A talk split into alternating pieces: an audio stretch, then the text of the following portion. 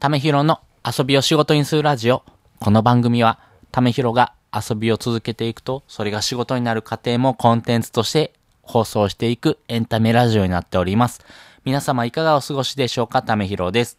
今日がですね、3月の22日あ、23日ですね。早いですね。えー、もう火曜日ですね。えー、まあ、コツコツとね、頑張っていきましょう。まあ、あのね、えー、月曜日ちょっとやる気ないなっていう、う始まりの方多いと思うんですけどね、憂鬱な方多いと思うんですけども、ようやくですね、えー、仕事のやる気スイッチっていうのが入ってですね、徐々に、えー、頑張っていこうというふうな気分にですね、変わっていくタイミングかなと思いますんでね、私もそういうタイミングなんでね、一緒にコツコツと頑張っていきましょうということで、いつもの挨拶をしたところで、えー、今回はですね、仕事ができる人の3つの話し方というのをですね、お話していきたいなと思います。仕事ができる人とできない人はどうしても違いが生まれてきてしまいます。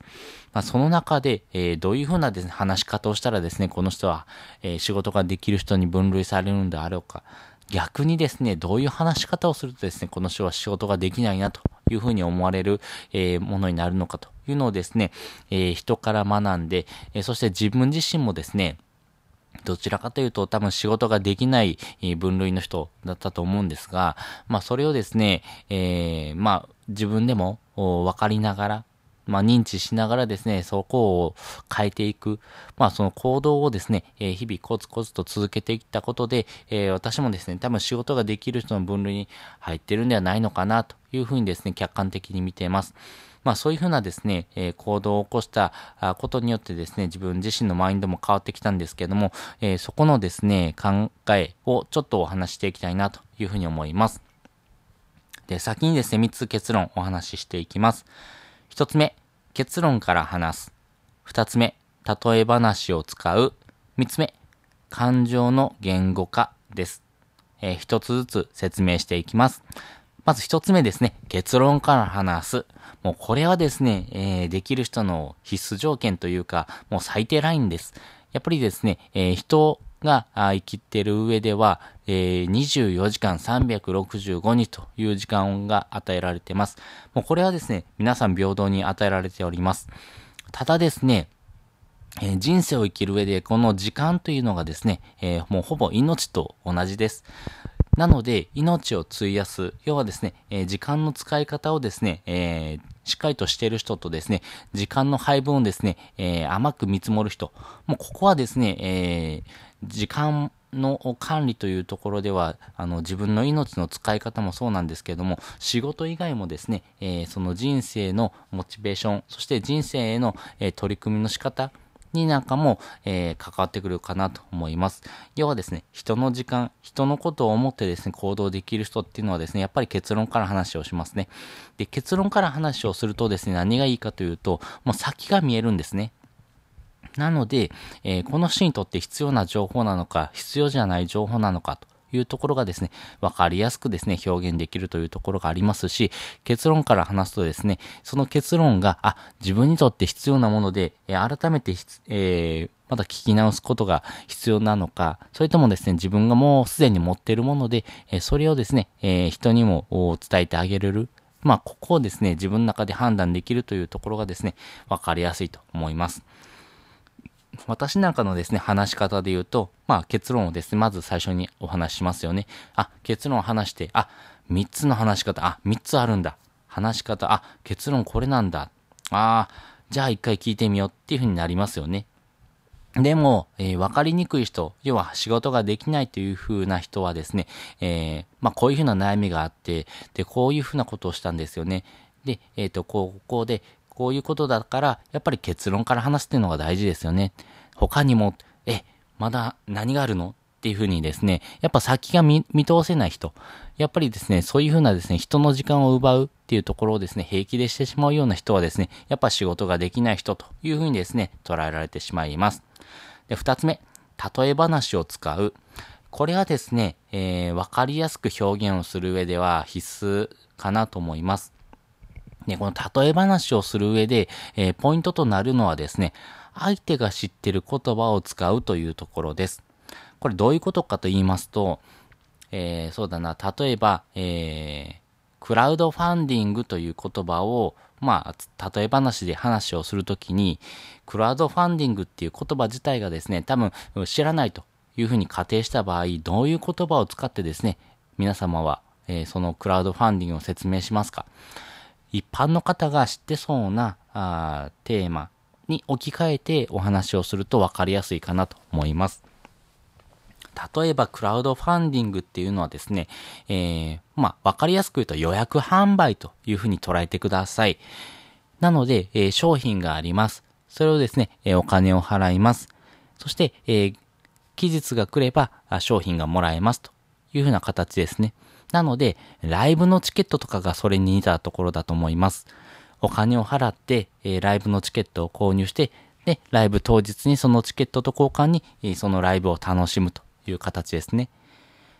っていうような形でですね、クラウドファンディングというものをですね、わかりやすく表現するためには、皆様が知ってる言葉に置き換えてお話ししてあげれるというところが大事ですし、あ、この言葉知ってるのかなというふうな、あ迷った時にはですね、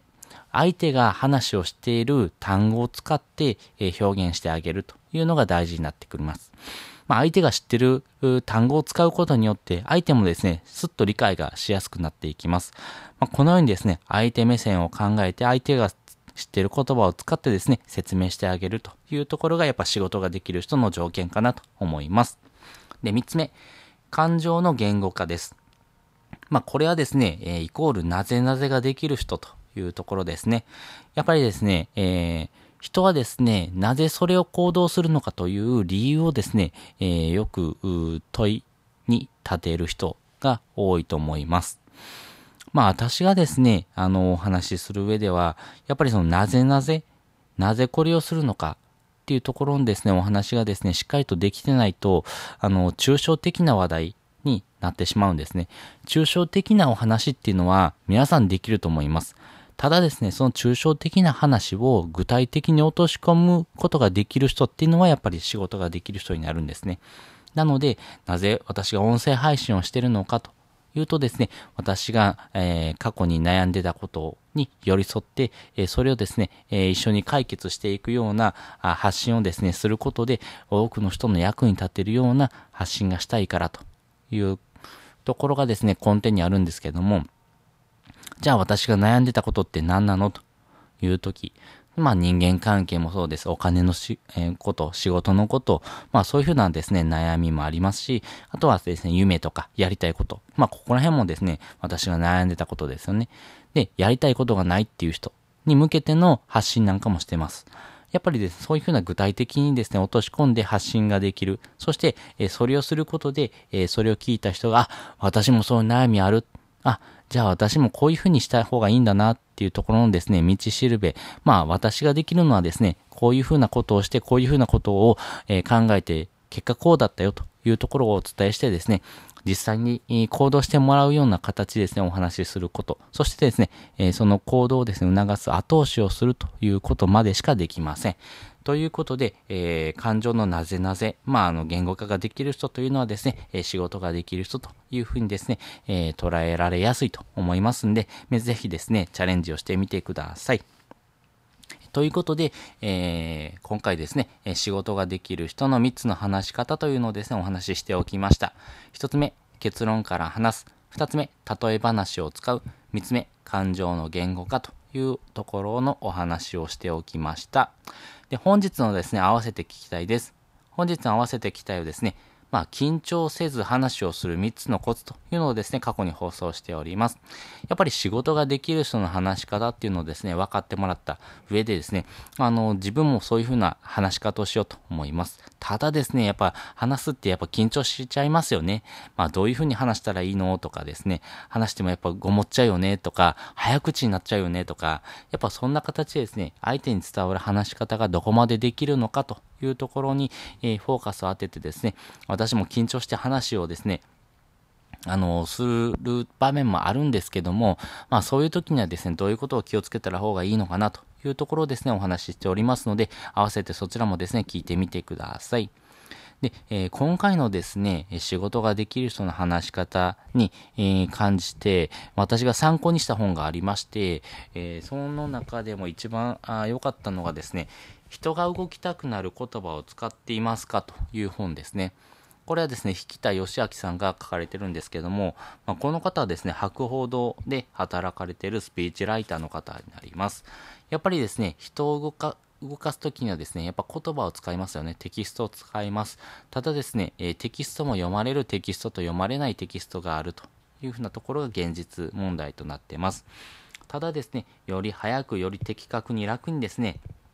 相手を動かしたくなるような言葉をですね、使うとですね、よりあの、あなた自身の言葉の力がですね、ぐっと上がっていきますし、まあそういうふうなですね、言葉かけをすることによって、よりですね、人が進んで動いてしまうような言葉の魔法術を使うことができると思いますんで、まあこれをですね、えー、一度学んでもらいたいなというふうに思っています。結構参考になりますんでね、よかったら読んでみてください。まあ、とはいえですね、まあ、本を読むのはいいことなんですけども、なかなかですね、えー、読む時間とかですね、それを買いに行くお金とかっていうのがないよという方はですね、あの、Amazon Audible をですね、絶対使ってもらいたいなと思います。この Amazon Audible、やっぱりですね、耳で聞く読書という形で言われてますんで、あの、自分たちの生活に寄り添った形でですね、えー、学習ができるという形のものになっております。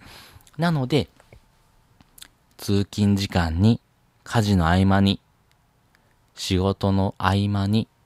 ゴミ出しの途中に、運動の途中に、みたいな形ですね、あの自分たちの生活、スタイルに合わせて学びができるというのが特徴になってます。またですね、30日間の間にですね、この Amazon Audible 登録をして、えー、Amazon Audible のコインでですね、本を買ってください。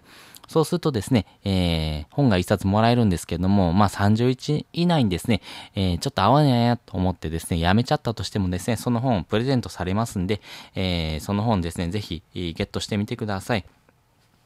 あなたがですね、えー、学びを続けていく、そして仕事ができる人に近づいていくためには、やっぱ日々コツコツと学んでいく必要があります。この学びをですね、続けている人と続けてない人では大きな差が生まれてきますので、あなたはどちらを選びますか？という時にはですね、えー、この Amazon Audible なんかを使ってですね、えー、時間の効率化、まあ日本人忙しいのでね、えー、自分の時間の使い方をですね、え、改めてですね、考えてもらってですね、こういうふうな学びのコツなんかをですね、取り入れてもらった生活をしてもらいたいなというふうに思っております。で、この Amazon Audible、まだ使われてないよっていう方はですね、その登録の方法とかですね、まあ私が使ってみてこういうところちょっとデメリットですけども、まあこういうふうなところ注意してくださいよというのをですね、まとめたあのブログがありますんで、そのリンク貼っておきますんでね、そちらを見ながらですね、一回登録をしてみてください。ということで本日もですね、お聴きいただきましてありがとうございました。また次回もよかったら聞いてみてください。それじゃ、またね。